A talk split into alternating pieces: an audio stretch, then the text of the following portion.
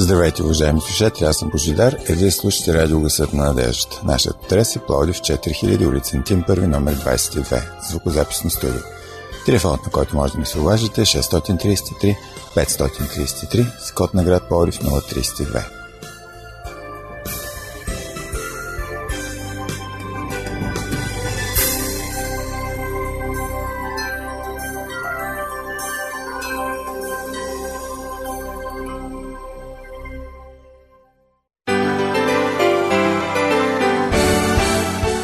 Класата ни – клас Мирно. Здравейте, дами и господа, добре дошли в класната стая на живот. Вие сте с категория живот. Повишете своя успех и останете в час.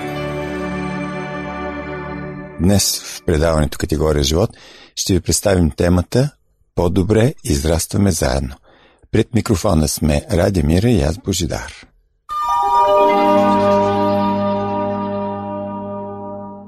Ученичеството е изключително лично взаимодействие между двама или повече души, които си помагат един на друг да израстват в Бога. Основният зов на Исус към учениците виждаме в думите му «Елате при мене» и «Елате след мене». Евангелист Марко отбелязва и определи 12 души да бъдат с него и за да ги изпраща да проповядват и да имат власт да изцеляват и да изгонват демони. Четем в Евангелието на Марко, 3 глава, 14 и 15 стихове. Нека сега, уважаеми слушатели, да се спрем на някои насоки за ученичеството. Пастор Андерсън споделя. Аз виждам в насоченото към бъдещето ученичество три нива, за които говори апостол Павел в Колосяни, 2 глава 6-10 стих. Ниво първо е свързано с това да помагаме на хората да осъзнаят основополагащите въпроси за установяване и разбиране на тяхната самоличност в Христос. Апостол Павел обяви за завършено делото, което определя кои сме в Христос. Според втора глава, 10 стих на посланието до колосяните, имамте пълнота в Него. Ниво второ се занимава с въпроса за зрелостта в Христос, за която намеква апостол Павел с думите изградени в Него, според седмия стих. Ниво трето отразява въпроса за всекидневното ни ходене в Христос, което се основава на нашата самоличност и зрелост. Апостол Павел ни учи. Както сте приели Христос Исус, Господа, така и ходете в Него. Стих 6. Успехът на всяко ниво зависи от предното ниво. Един християнин не може да ходи пълноценно във вяра, ниво 3, ако не върви към зрелост, ниво 2, а не може да се приближава до зрелостта, ако не познава своята самоличност Христос. Ниво първо. Всяко ниво има пет измерения на приложение. Духовно, умствено, емоционално, волево и свързаното с взаимоотношенията. Всяко измерение на прилагане има както точка на конфликт, така и стъпка за израстване. Конфликтната точка определя как грехът, светът, плътта и дяволът се намесват в процеса на ученичеството. Помни, Сатана е твърдо решен да ни мами, разочарова и да руши нашата самоличност като вярващи, нашата зрелост и ходене в Христос. Точките на конфликти разкриват резултатите от неговото дело, които трябва да бъдат разрешени и заменени с определени стъпки на израстване. Конфликтната точка на първото ниво, самоличност, е липсата на лично спасение, ако не сте се новородили, или липсата на сигурност за спасение, ако сте се новородили. Скъпи приятелю, не е твое задължение да даваш сигурност за спасение. Бог прави това. Твоята роля в тази стъпка на израстване е да водиш хората към писанието, което заявява тяхната духовна самоличност като Божии деца. В областта на ума хората идват при Бога без истинско познание за Него. Има нещо, което те трябва да знаят, за да могат да повярват в Бога и да станат това, което Той иска да бъдат. Ако не се обновяват, умовете им и не се изгради една правилна ценностна система, те ще потърсят отговор на основните си нужди в неправилна посока, а именно независимо от Бога. Емоционалният конфликт на това ниво е страхът. Страхът кара хората да вършат това, което не трябва да вършат и им пречи да вършат това, което трябва да вършат. Когато страхът от някого или нещо, но не от Бога, е единственият мотив за действие, те не са свободни а страхът от Бога прогонва всеки страх. В сферата на волята хората са се научили да живеят в бунт срещу Бога, независимо от Него. Те или са свикнали да се стремят към първото място, или пък живеят в ненормална зависимост от родители, брачни партньори, други хора или институции. Повечето хора желаят да бъдат съдии на онези, които властват над тях. Растежът на този етап включва разбиране и прилагане на библейското подчинение спрямо Бога като любящ баща и спрямо другите. Във връзка с взаимоотношенията ни с другите, тъй като светският критерий за приемане се основава на външните неща, повечето хора са били отхвърлени в детството си. Въпреки това, Божието царство се основава на Божията безусловна любов и приемане. Следователно, основата за взаимоотношенията ни не е да даваме на другите това, което заслужават, с други думи да ги съдим, а това, от което се нуждаят, с други думи да бъдем милостиви. Така че, първата цел на ученичеството е да установи самоличност в Христос. Това предполага следните неща. Да водим хората към Христос и да ги насочваме към духовна сигурност за спасение – да водим хората към истинско познание за Бога и себе си в Христос, като ги насочваме по пътеката за познаване на Божиите пътища. Да променяме основния им мотив за действие от страх от хората и обстоятелствата към страх от Бога. Да им помогнем да разберат как все още се опитват да манипулират Бога или да се бунтуват срещу Него да разчупим начина им на защитна реакция срещу отхвърлянето, като покажем приемане и одобрение. Ниво второ можем да го приличим като зрелост. Изграждането в Христос, което е процес на освещението, започва в духовното измерение, като помогнем на хората да видят разликата между ходенето по плът и ходенето по духа. Колкото по-често избират да ходят по плът, толкова по-незрели ще останат. Колкото по-често избират да ходят по духа, толкова по-бързо ще израснат. Основно за тази истина е разбирането на вярващия, че външните обстоятелства не определят кой е той, как ходи или какъв става. Само Бог и реакцията на отделната личност към него определя това. В сферата на ума, когато християните повярват на лъжата на Сатана или светските философии, те няма да бъдат способни да растат. Битката е за ума, и трябва да се научим да изобличаваме стратегиите на Сатана и да пленяваме всяка мисъл. Ученичеството изисква дисциплина на ума. Хората, които не поемат отговорност за мислите си, не могат да бъдат ученици. В емоционалната сфера чувствата са продукт на мисловния живот. Ако мислите и възгледите на някого са погрешни относно това от какво зависи успеха му, значението му като личност, щастието му и така нататък, той ще бъде жертва на отрицателни емоции. Гневът, Тревогата и депресията са обикновено резултат на неправилна ценностна система. С най-голямо значение за умственото и емоционалното здраве е истинското познание за Бога, приемането на Неговия план и сигурността на Неговата прошка. Що се отнася до волята, християните трябва да упражняват духовния плод на себеобозданието, а не да се подават на вношенията на плътта. Връзка с взаимоотношенията, прошката е ключът за зрелостта. Тя е спойката, която държи семействата и църквите в едно. Сатана използва непростителността повече от всеки друг човешки недостатък, за да пречи на израстването на отделната личност и служенето. Човекът, който не е простил, е потигото на миналото или на някой човек и няма свободата да върви напред в Христос. Втората цел на ученичеството е да приемем Божията цел за освещението и да растем по образа на Христос. Това предполага да помагаме на хората да се научат да ходят по духа и чрез вяра. Да ги насочваме към дисциплиниране на ума си, за да вярват на истината. Да им помогнем да слязат от влака, който ги носи и да насочат мислите си към Бога, а не към обстоятелствата. Да ги насърчаваме да развиват контрол над себе си. Да ги насърчим да разрешават личните си проблеми, като прощават на другите и търсят прошка.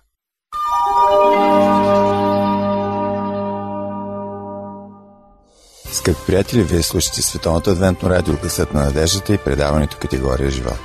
Припомням ви нашия телефон 032 633 533. Унези от вас, които желаят, могат да се свържат с нас и чрез Фейсбук. Търсете ми като Адвентно радио България, изписано на кирилица. Продължаваме с темата По-добре израстваме заедно.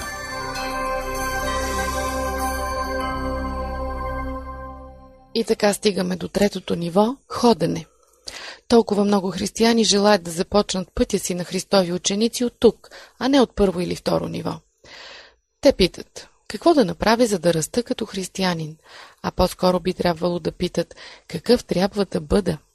Една от най-големите грешки, които правим в християнското си служене, е, че очакваме хората да имат поведение на християни, т.е. да са в трето ниво, преди да са озрели като християни, т.е. първо и второ ниво.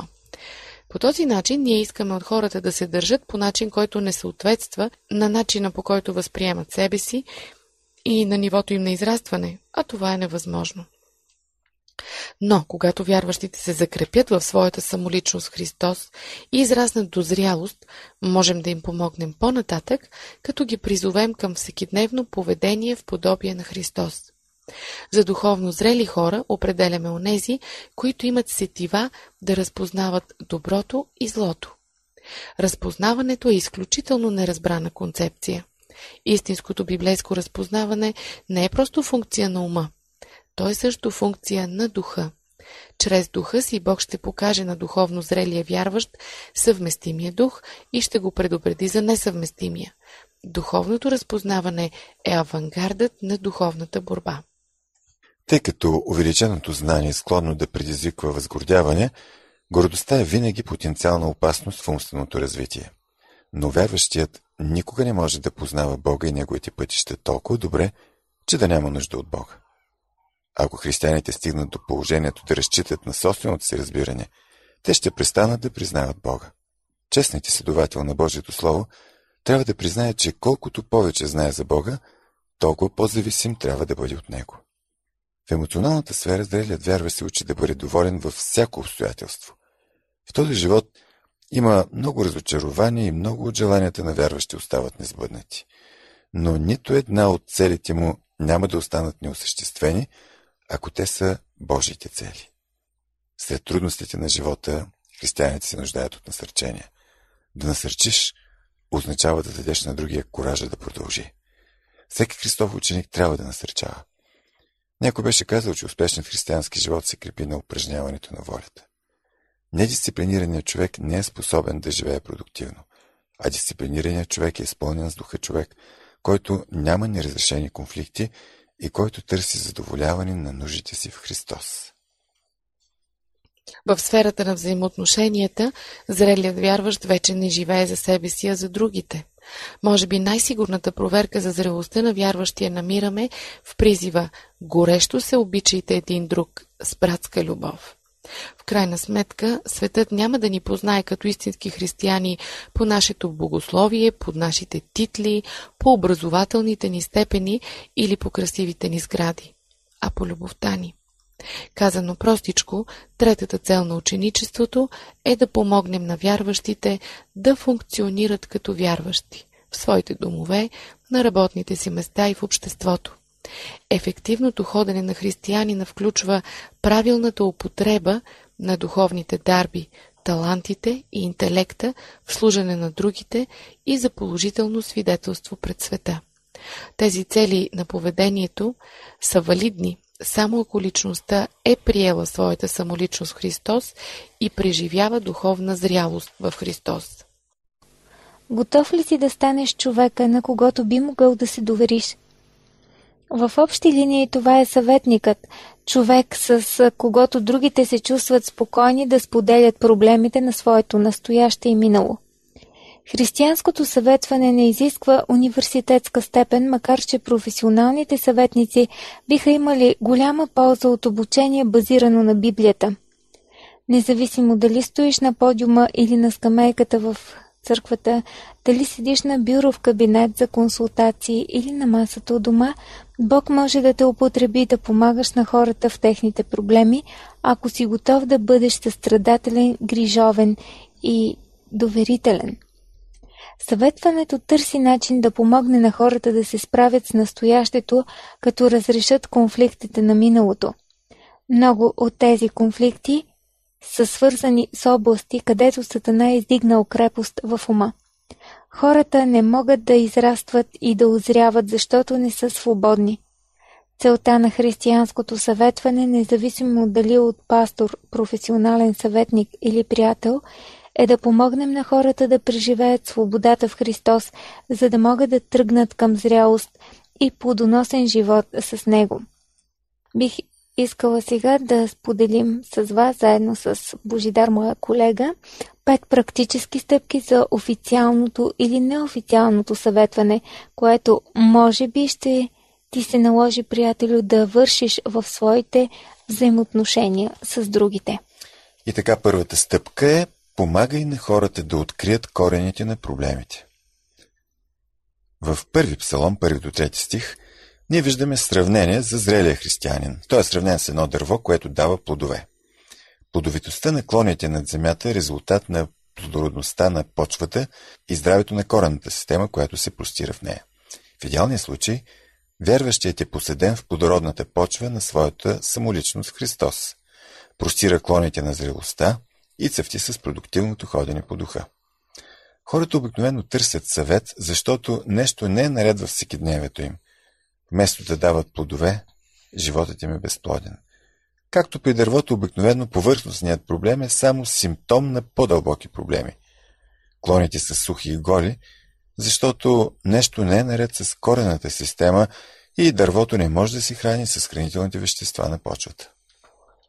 Първата задача на съветването е да се помогне на съветвания да открие причината в корените на своя безплоден живот. Затова е полезно да се определи кои нужди не са задоволени и как той се опитва да посрещне тези нужди. Неговият коментар ще ти подскаже кои са непосрещнатите му нужди. Например, ако той каже навсякъде се чувствам не на място, никой не ме обича, значи той се нуждае от приемане и взаимност. Ако каже аз съм просто един неудачник, не ставам за нищо – Нуждае се от сигурност и надежда. Ако каже нищо не върша както трябва, тогава се чувства неспособен. И ако каже не мога да спра да върша някои неща, тогава се нуждае от свобода. За да открием корена на проблема, трябва да помогнем на личността да помисли върху някои много важни въпроси, свързани с пете измерения, които можем да иллюстрираме като дърво – Корена на всеки проблем почва от погрешна ценностна система и непростителност. Това прераства в страх, отхвърляне и бунт. Така се поражда живота на безплодното дърво. А плодоносният живот е като дърво, което дава плод. То започва с прошка, правилна ценностна система и приемане, което дава свобода, покорство и след като дървото може да се храни от плодоносните корени, то се развива добре чрез получение, насърчение, подкрепа и подрязване. И така, скъпи приятели, въпросите, които сега ще ви представим в никакъв случай не са изчерпателни и не трябва да се задават на съветвания директно, защото може да не знае отговорите им. Но това са въпроси, които трябва да помним, когато разговаряме с него. В емоционалното измерение което е добро за начало, защото вероятно именно отрицателните чувства са го довели при теб, опитай се да разбереш кога е започнал да се чувства по този начин. Кои събития са се случили горе-долу по същото време? Как е интерпретирано това събитие? Какви неосъществени цели разкрива чувствата му? сферата на ума наблюдавай. Какво вярва той за Бога, за себе си, за успеха в живота? Повечето хора са мотивирани да действат от това, което би им донесло успех, щастие, значение и така нататък. Като приведеш съветвания през теста за оценка на личната стойност, ще му помогнеш да разкрие настоящата си ценностна система. Връзка с волята, опитай се да разбереш как реагира той на чуждата власт, как се опитва да манипулира Бога, поставя ли се под ръководството на местна църква, със слава воля ли е, неспособен да каже не или да застане твърдо зад волята си, Вярва ли, че събитията в живота го управляват? Дали е недисциплиниран и импулсивен? В сферата на взаимоотношенията какво очаква от Бога и другите? На кого трябва да прости? Чия прошка трябва да потърси? Кои умения на общуване му липсват? Разчита ли на чужда подкрепа, като семейство, приятели, църква? Какво е сегашното му положение пред Бога? Знае ли как да ходи по духа?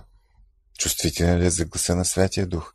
Прекарва ли всеки ден време с Бога в молитва и изучаване на Библията? Следващата стъпка е поощряване на емоционалната честност. Съветваните обикновено желаят да споделят какво им се е случило, но не са така готови да споделят своя неуспех или съучастие в събитието и се затварят още повече, когато трябва да споделят какво чувстват във връзка с него.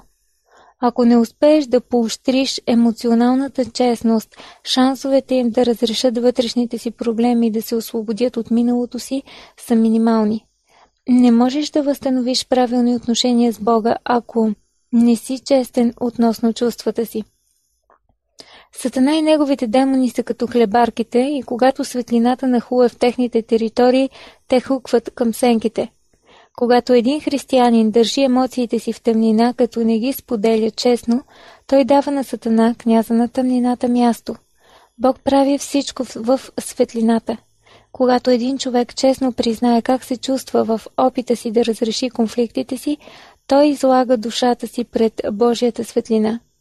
Ако хората желаят да бъдат свободни от миналото си и да живеят в свобода в настоящето си, те трябва да ходят в светлина.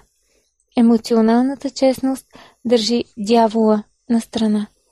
Трета стъпка – споделяй истината. Когато твоите събратя християни дойдат при теб за съвет, обикновено това означава, че животът им е нанесъл жесток удар – който ги е накарал да мислят, че нещо не е наред с тях. Начинът по който възприемат Бога е изкривен. Те чувстват, че не е възможно Той да ги обича. Каква привилегия да споделиш с тях истината за тяхната самоличност Христос и да им помогнеш да поправят погрешната си ценностна система. В кабинета си винаги имам под ръка няколко копия на списъците «Кой съм аз» и «Понеже съм в Христос», споделя Нил Андерсън – когато разговарям с някого и виждам, че той има неправилна представа за себе си, продължава авторът, давам му един от тези списъци и го карам да го прочете на вас. Промяната, която виждам в тези хора, е невероятна. От неверие към сълзи на радост. Защо? Защото когато с любов споделяме с хората кои са в Христос, ние полагаме върху болните корени на живота им, върху погрешната им ценностна система, истините от Божието Слово. Едва когато започнат да потвърждават истината за своята самоличност Христос, хората могат да разрешат корена на проблема за своето духовно, умствено, емоционално, волево и свързано с взаимоотношенията състояние на незрялост. Следващата стъпка можем да го заглавим като зов за отклик. Твоята роля в съветването е да споделиш истината с любов и да се молиш за този, когато съветваш да я приеме. Но ти не можеш да направиш този избор вместо него – Християнското съветване зависи от отклика с вяра от страна на съветвания. Нашият Господ каза на онези, които търсеха изцелително докосване. Твоята вяра те изцели. Както си повярвал, така нека ти бъде. Това е друг израз, който Христос използва. Прочетох ви цитати от Марко 5 глава 34 стих и от Евангелието на Матей 8 глава 13 стих. Ако тези, с които споделяш, не откликват лично, не можеш да направиш много, за да им помогнеш. Основната реакция, която желаем в нашето съветване е покаянието, означаващо промяна на начина на мислене. Съветваният се нуждае от промяна на своя ум относно това, което вярва за Бога и себе си. Само след като промени ума си и възгледите си, той ще може да ходи с вяра. И петата стъпка – помогни им да направят план за бъдещето. Едни от най-важните начини да помогнем на някого да премине от конфликтите и отчаянието към растеж, зрелост и надежда и като му помогнем да изгради подкрепеща система от взаимоотношения. Насърчавай съветваните да разчитат на молитвите, общението и насоките, които получават от едно любящо семейство, църква или малка група от близки приятели.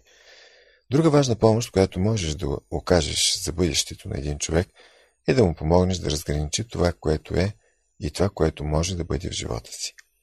Освещението не е моментална промяна. То е процес.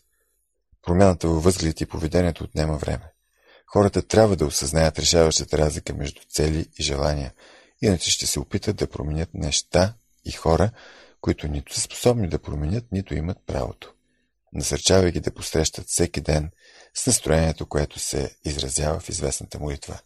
Боже, Дай ми спокойствието да приемам нещата, които не мога да променя, смелостта да променям нещата, които мога да променя и мъдростта да правя разликата. И така, приятели, ние сме това, което сме чрез Божията благодат. Всичко, което имаме и на което можем да се надяваме като обучаващи и като ученици, като съветници и като съветвани, се основава на това, което сме в Христос. Нека, приятелю, твоят живот и твоето служене към другите се оформя чрез посвещението ти към Бога и убеждението, че Исус е пътят, истината и живота. И нека Бог ни даде на всички привилегията да виждаме как хората преживяват освобождение от тъмнината и израстват в Неговата светлина.